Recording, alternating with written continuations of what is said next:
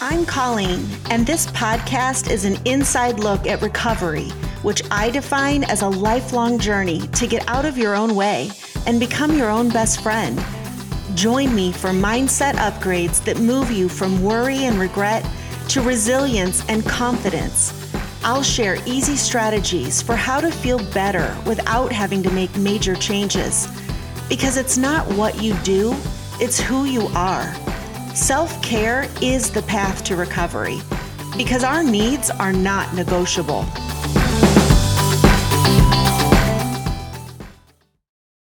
Hello, everybody. So, before I dive into today's episode on shame based motivation, I want to invite you to my free one hour masterclass that I'm doing live this week. I'm doing two sessions, a Wednesday at 6 p.m. Eastern and then also Thursday at 1 p.m. Eastern. And this masterclass will show you how it's possible to eliminate your desire to drink literally within a few hours by focusing on your natural instinct to take better care of yourself so that you can properly diagnose the real problem. There's a reason why you're drinking, and that is that you don't actually know how to take care of yourself or what it is that you really need. You know, if you are struggling with over drinking, or you have in the past, and now you're struggling with sobriety, if you're struggling with alcohol in any way or alcohol related topics and thoughts, the biggest mistake you can make is to believe that simply quitting drinking is going to solve your problem. There's a good reason why you feel resistant to labeling yourself as an alcoholic and promising to stay sober for the rest of your life because underneath it, you probably realize alcohol isn't the real problem. And if you don't want to spend the rest of your life struggling with alcohol or thinking about alcohol or trade alcohol in for a new addiction or some other temptation, then you'll have to learn how to resolve your subconscious cravings so that they go away, so that you don't have to fight to control your own behavior. So grab the link in the show notes for my free one hour masterclass and get registered. Even if you can't come live, I will send the replay. What you're going to learn is how to be emotionally sober so that you can simply trust yourself with alcohol, with food, with other addictive substances, with anything. You know, the only rule you need to follow is your intuition. All you have to do is learn how to listen to it. So I hope to see you later this week. And now I want to dive into the concepts of shame and motivation. And so let's start by defining what shame is and I'm going to use it in context with the word guilt just so we can get kind of a working definition of shame. This isn't about guilt. Shame and guilt are not the same thing. But I, I think it's easier to come to an understanding of what shame is in the context of guilt. Guilt is when you feel bad about something that happened. You did something or you didn't do something, and it had a consequence that if you could go back in time you would have done it differently. That's what guilt is. And it's a it's a healthy emotion because it keeps us accountable and it allows us to be reflective and it helps us change and make decisions going forward. Guilt is fairly easy to resolve as emotions go because even if you can't go back and make something right, you can acknowledge that it happened, you know, and move on, make amends or promise to do better and just move on. Guilt requires some acceptance to process. Like, yes, that happened. It wasn't what I wanted. It didn't work out well, and I'm sorry. But then you can move on. You don't have to carry guilt. But where guilt is an acknowledgement that something bad happened, Shame, in contrast, is the internalization that what was wrong or what is wrong is you. So it's not the situation or the behavior that was bad, but that you are actually bad. And shame shows up generally in context with other people. We feel ashamed about who we are we aren't as good, we are not worthy, there's something wrong with us. Shame is a very um, primal response to our instinctual need to be in community with other people. Because, you know, if we got kicked out of our tribe back in the day and you were exiled, it would mean certain death. You can't live alone. We can't survive on our own. We need our tribe. And so shame comes up when there's a behavior or something that's happening that is would put us out of alignment with our tribe. Because it was much better to feel like there was something wrong with us and take corrective action than an attitude of fuck all y'all. I'm going to go do my own thing. Because when we all lived in caves or you know on the plains if that was your attitude you were going to be somebody else's dinner at some point soon so shame is a very natural response to feeling out of alignment with your tribe and it's designed to get you to correct your behavior. So, inherently, there's nothing wrong with shame. It's not a sign that there's something wrong with you. It's just a primitive instinct that we have for acceptance. Problems with shame arise because we don't know how to interpret it. So, because shame is a feeling that there's something wrong with us, we have this natural instinct to hide our shame because the subconscious belief that there's something wrong with us, we're not dealing with that. And so, if there's something wrong with us, well, we damn well better hide it lest we get kicked out of the tribe and eaten by a lion for dinner. So, I want to be clear that shame is a, a normal part of the human experience. It arises up in various circumstances, and it, it can be just simply a gut check. But because most of us are flinching every time we have a feeling we don't like, we we tend to suppress the feelings we have of shame. And so it is in the reaction to the shame that the problem comes up any subconscious emotion is coming from a deep seated belief. What is a belief? A belief is a thought that we no longer think about. So at some point, there was an idea introduced to us, and we accepted it. And we said, yes, that's true. That's legit. When we accept thoughts, ideas, opinions as true, then they get moved from the part of our brain that is conscious and they get like put in the archives if you will they they get moved down into the subconscious because that's how our feelings work that's what feelings are designed to do is to guide us so that we don't have to think and rethink and make decisions about everything all of the time. Your feelings are just your body reminding you of truths that you've already accepted. So, if at some point you accepted the belief that there is something wrong with you and you believe that is true, versus use an example where, you know, maybe you're doing a job at work and your boss says you didn't do this right, you don't, you may not in, immediately go and say, okay, there's something wrong with me. You may think, well, you didn't give me the instructions or you know the program i'm using isn't working or so and so dropped the ball. You know you don't naturally just think something is wrong with you. You don't take the boss's criticism internally until you examine the evidence. But in other contexts, if you already believe that something is wrong with you, then you don't stop to question the situation. You're just applying the logic that, oh, this must have happened because something is wrong with me. So, again, beliefs get pushed down into our subconscious. And then when we come up in a situation where we're experiencing an emotion that we don't stop to examine the subconscious belief, pulling it into consciousness and then deciding, is that true? Then we get jerked around by our emotions because we don't like to feel shame. We don't like to feel eh, other emotions.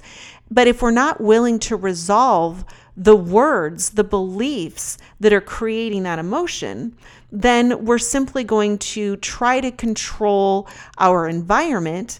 So maybe we're consuming substances, maybe we're seeking attention, maybe we're buying things, maybe we're moving, maybe we're trying to do all sorts of other things to make ourselves feel better because we are unwilling to look inside and soothe our emotions properly by examining the source of the emotion.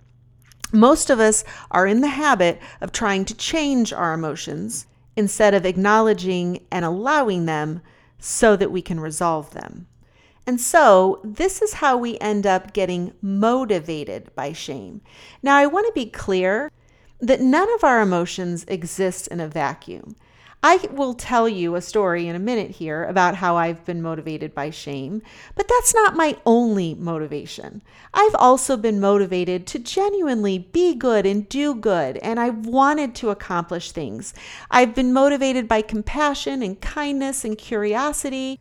I have been properly, or I guess healthfully, motivated to do many things in my life.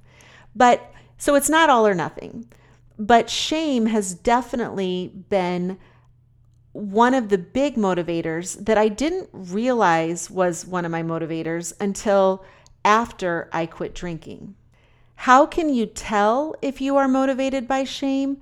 Well, it's pretty simple because shame based motivation is cleverly disguised. It's usually when you're telling yourself that you're doing things for um, moral reasons, um, when you're seeing things as good or bad or right or wrong, for example, you want to be good, you're doing something because you want to be good, you want to be right, you want to be worthy, you want to be accepted, you feel like you have to prove yourself. That is where shame lives because the only reason you would need to prove anything or to earn your acceptance from anyone is if you fundamentally believe that you aren't already worthy and acceptable all on your own, just for showing up. And just hearing myself say that almost triggers something deep inside me that says, yeah, but you do have to prove that you're good enough. And this doesn't necessarily apply in the competitive work market or in sports you know, of course, we have we live in a world where competition and proving yourself is important. But this is emotional. You know, we are not robots. And so when we have internalized that we are not worthy or acceptable as we are, then that's where the emotional aspect triggers shame. A healthy approach to competition would look like, well, I'm going to do the best that I can and may the best person win, and not being attached to the results. When you're attached to the results where you need something to happen or somebody to say something that validates you or proves your worthiness, that's where you've internalized the belief that you're not. So there's a difference between proving that you have the skills or the intellect or the experience to perform in a certain capacity in life and believing that when you fall short, there's something wrong with you. That it's not your performance that wasn't good enough, it's you as a person. That is shame based motivation. And let me just tell you that that has fueled so much of my life. And quitting drinking really exposed that for me because in the early days of sobriety, I was shocked that all of the energy and the motivation to do new things and you know do all the things that I hadn't been doing because I'd been drinking that didn't appear for me. In fact, I remember having thoughts like I swear to God, it was easier to get my ass to a hot power yoga class at eight o'clock in the morning when I was hungover because I had something to prove. I wanted to prove to myself that I didn't have a drinking problem. I also wanted to earn my drink tickets for the following night. I had to keep going. I was very motivated to hide what I was going through, not just from the outside world, but also myself. And that motivation was fueling me. So when I quit drinking, all of a sudden, I didn't have the motivation to do all the things that I had been telling myself my whole life or my adult life that I love to do, such as go to yoga, run, eat healthy, cook. Like all of those things, I was struggling just to do basic day to day stuff. And I first interpreted that um, after it had been a few months to be a symptom of post acute withdrawal syndrome. And indeed, it is. But while post acute withdrawal syndrome is a legitimate biochemical dopamine deficit, it also exposes our true motivations. The production of natural dopamine, I'm not talking about, you know, addictive substances that give us artificial highs, but the production of natural dopamine is very subjective. It's produced based on what you like, what you want, what you want more of. And that's based in large part on the reasons why we want more of it.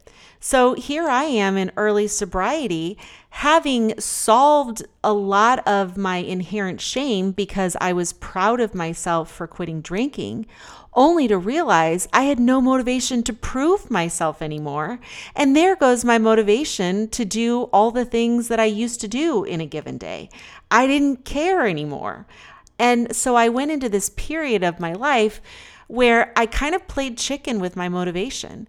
And I thought, you know, if I'm I, am going to see what's on the other side of this. I don't want to be motivated by shame anymore. I want my motivation to come from a place of authentic joy and desire.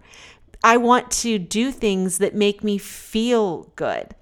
And so I had to be honest that, at least for a while, my regular habits of exercise and cooking, you know, elaborate meals and keeping everything super clean and keeping all my boxes checked, I had to acknowledge that those things I wasn't motivated to do anymore because I didn't have anything to prove anymore. And as scary as that was, it was the best thing I ever did was to allow this process. It's it's kind of like I had to burn away all of the pretend performance aspect of myself and truly connect with what I really liked. And so I rebuilt my motivation one tiny action at a time. Because, of course, things like exercise and healthy eating do make you feel good. But because I had been doing it for the wrong reasons, or at least partially the wrong reasons, my brain didn't respond to it anymore. And so, after almost 30 years of thinking myself quite morally superior because, you know, I check all the boxes every day and I'm doing it all right. You should grab a notebook and take some notes and just ask me how I do it. I'd be happy to share that with you. I had been operating from the sense that I was proving something. I had to find some intrinsic motivation. So, my first year of sobriety was kind of this uh, turnover of motivation. You know, think about a pond turning over or something where I had to let go of all of my external motivation. Not all of it, of course, but I let go of all of those superficial reasons why I was doing things and allowed my intrinsic motivation to build. And I'll just talk about, you know, in the context of exercise. So, I mean, I used to teach Zumba and boot camp and yoga. And, you know, I was busy. I was a personal trainer. I was always running. I ran marathons. Um, so I was always doing all of these things. And in addition to proving that I could do them, it was also because I wanted to be skinny and I wanted to be better than other people, I guess. I mean, I'm just being honest here. What what's really going on here? I wanted to validate myself as a human being. I can't say that those activities made my body feel good. Not that I was all that in touch with my body. My crazy brain was driving the bus. But I can't say that I took a lot of pleasure. I took a lot of pleasure from saying that I did them. I took a lot of pleasure saying I was going to do them and that I did them. And, you know, that perfectionistic mindset where I had something I had to earn and prove and I was getting my reward. It's not like I never got, you know, a runner's high or felt really good after a yoga class because of course I did. And like I said, it's not all or nothing. There was just a lot of shame-based motivation included in that, and that became very obvious once the shame of drinking was resolved. And quite honestly, I think it's just a beautiful experience of what I went through because I've coached people for years, trained people for years in physical activity, and really couldn't understand why it's so hard for some people. And then suddenly to find myself without the motivation to do anything, I had to learn how to build my motivation. And one of the um, foundational principles that I teach for emotional sobriety is to lean into discomfort. And so I had to force myself into small actions where in in perspective of other things I've done in my life there was no reward for saying I had done that. Like to get myself to work out to build the habit of working out I started with the tiny action of going down into my basement gym and laying on my mat, my yoga mat, and calling that a workout. I would go down there, I would say, okay, I'm going to do at least five minutes. I'm going to go down there, I'm going to lay on my mat, and I'm just going to meditate. And that was my workout. And this is coming from a person who used to, you know, be in the gym two hours a day. But that was all I could muster myself to do. But that was where I rebuilt the intrinsic motivation, where I had to learn what my body wants and to respect what my body wants and give my body what it needed. And in those moments where I had really low motivation, I had to balance allowing myself to not have that motivation with also that kind of adult adulting perspective that yeah, that's fine, but you're not going to sit on the couch forever because that's not going to feel good either. And so starting to look at what I was doing from the perspective of what my body needed instead of what my brain was telling me was a drastic reframe. But I tell you what, I now am in possession of a shitload of intrinsic motivation. I move my body. I don't even call it exercise anymore, although it is. I mean, whatever. But I, I refer to it as movement. I've moved my body in ways that feel good. And I got to be honest, right now I'm a little on the fence about whether or not I even like yoga. Right now, I've negotiated with my body and we're going one day a week. But if I can come up with another thing to do that feels good, I'm going to skip it. And it, this is such a shock to me because after 20 plus years of teaching yoga and breathing and, and all of the things that yoga is, I'm shocked that I may not actually enjoy it and that I might have done all of that for 20 years without ever checking in with my body to see if this is what I wanted. And, you know, in general, I do like yoga. I love to stretch, but I'm talking about going to the hot power classes. Um, I, I don't enjoy them. And so it's so fun to find a connection and to to allow my behaviors to be dictated by what my body needs and wants. And some days, you know, I need to push my body a little more because, yeah, maybe I am feeling sluggish. And I know that pushing it will um, have a bigger reward in my brain. I'll be rewarded for pushing it. You know, sometimes I have to negotiate with myself and, okay, well, I'm just going to take a small walk. And then if that's all I want to do, that's all I want to do. And then a lot of times I'll end up going farther or doing more. But I give myself permission to do what my body needs, not what my brain is telling me I want. And the more I listen to my body, the more my dopamine response system is getting calibrated so that listening to my body becomes its own reward. This does take a little bit of time and practice, But when you tune into the subtle messages from your body, you're it's like driving a stick shift you know you know when to push in the clutch and you know when to let it out and you are just judging and evaluating your experience based on how it feels not on what you think about it I'm going to say that again. Like when you start living from your intuition, you have to base your next actions on how you are feeling not what you are thinking. Your body is this divine biological powerhouse machine. And if you follow what it needs, it will reward you. And you're not going to become some lazy sloth. You know, if your body is tired and you give it rest, you will be rewarded for that. Self care is not some rigid routine where you check all the boxes every day.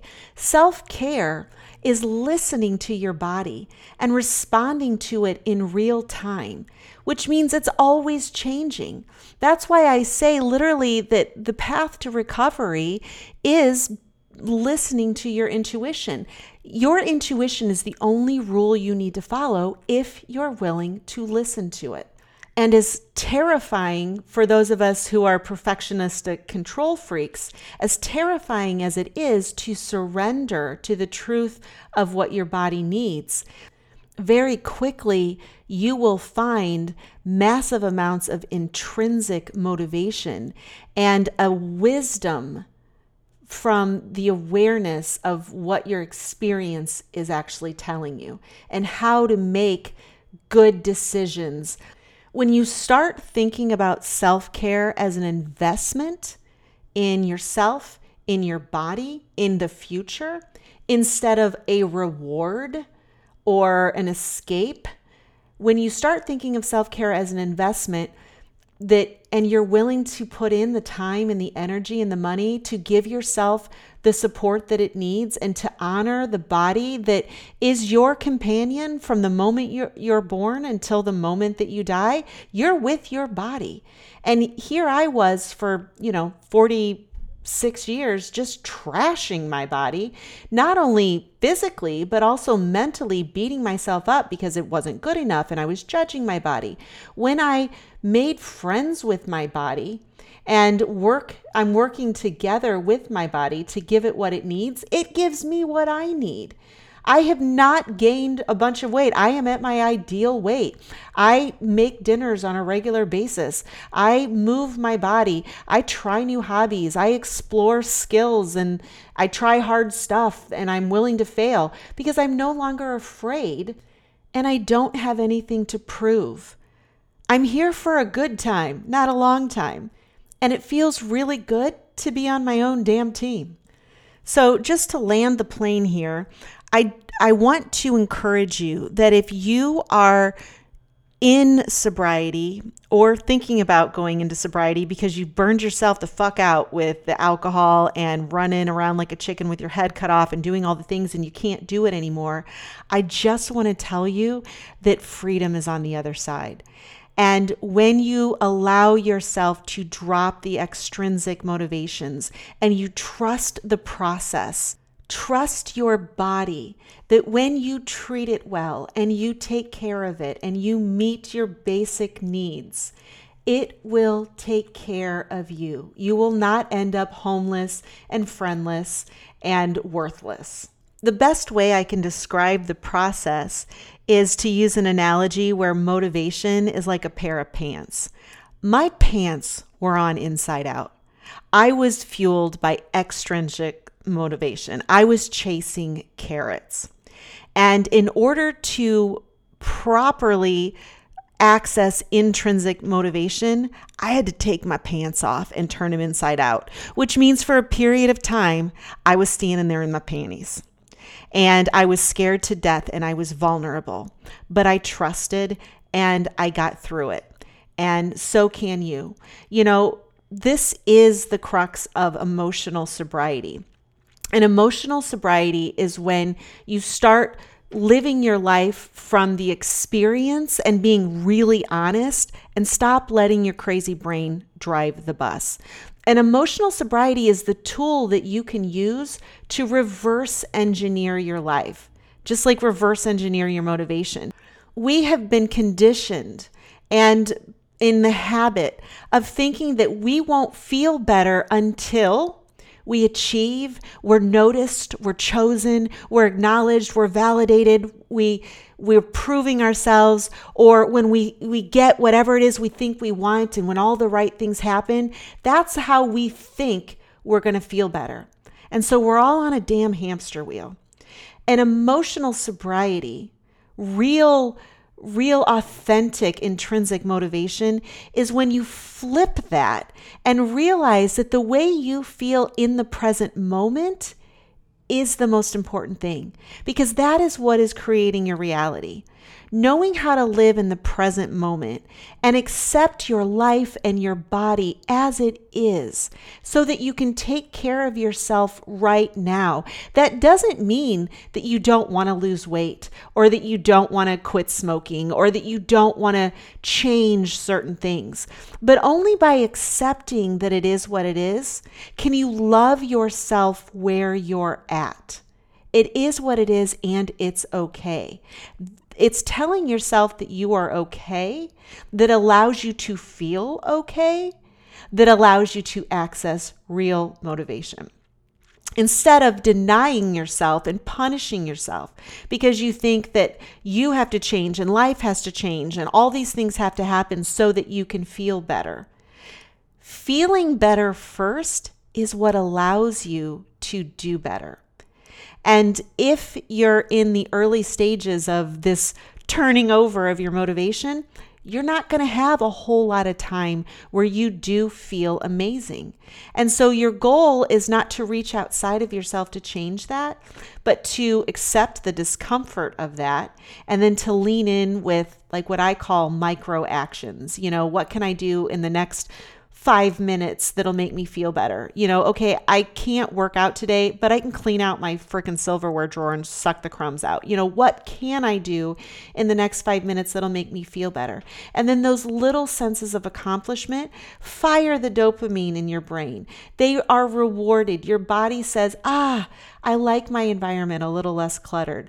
Or, ah, I like it when I get off the couch and move around a little bit. We don't have to achieve all of these superficial bars, like, you know, a bar that we're trying to reach. We can just do what the experience calls for in the moment.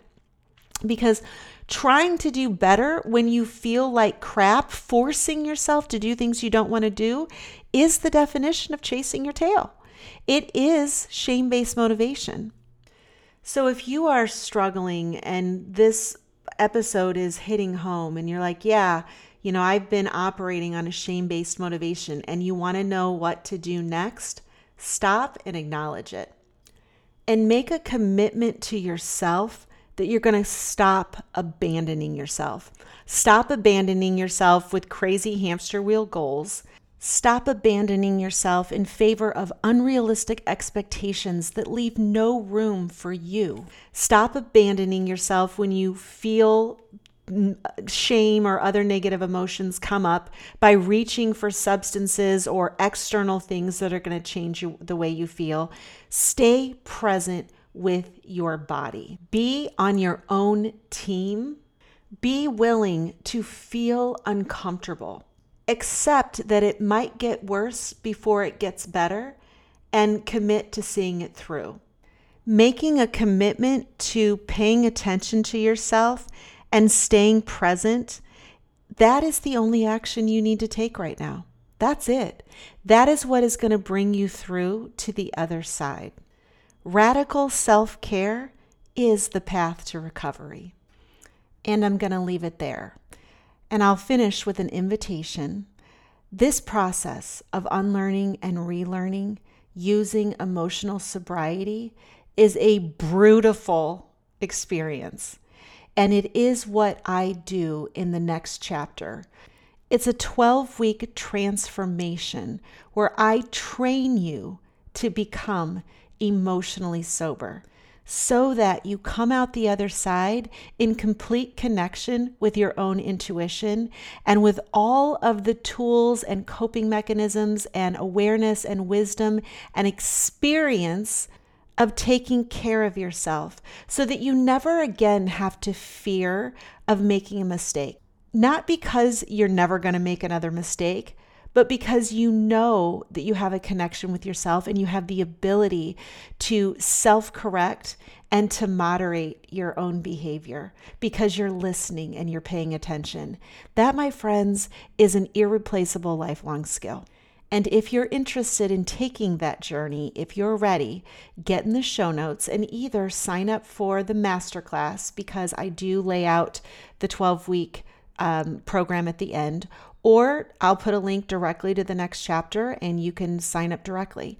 When you sign up for the next chapter, you get to relax because you don't have to figure anything out. You don't have to figure out how to change your life. All you have to do is make one single decision that will change your life, and then sit back and let me plan the journey. So that's it. Thanks for listening to my TED Talk, and I'll talk to you soon. Thanks for listening. If you liked what you heard, please take the time to rate and review the show so that other people can find it. I really appreciate it. And check out the show notes for any resources I've mentioned, including links to follow me on Instagram and join my private Facebook group where I connect with my tribe every day. I love it in there and we have so much fun. And finally, if you're ready to redefine sobriety so that you can feel excited about quitting drinking, follow the link to my 10 Days to Spontaneous Sobriety course, where I will help you eliminate, eradicate, obliterate, cancel your desire to drink. Because looking and feeling your best is addictive too. I'll see you soon.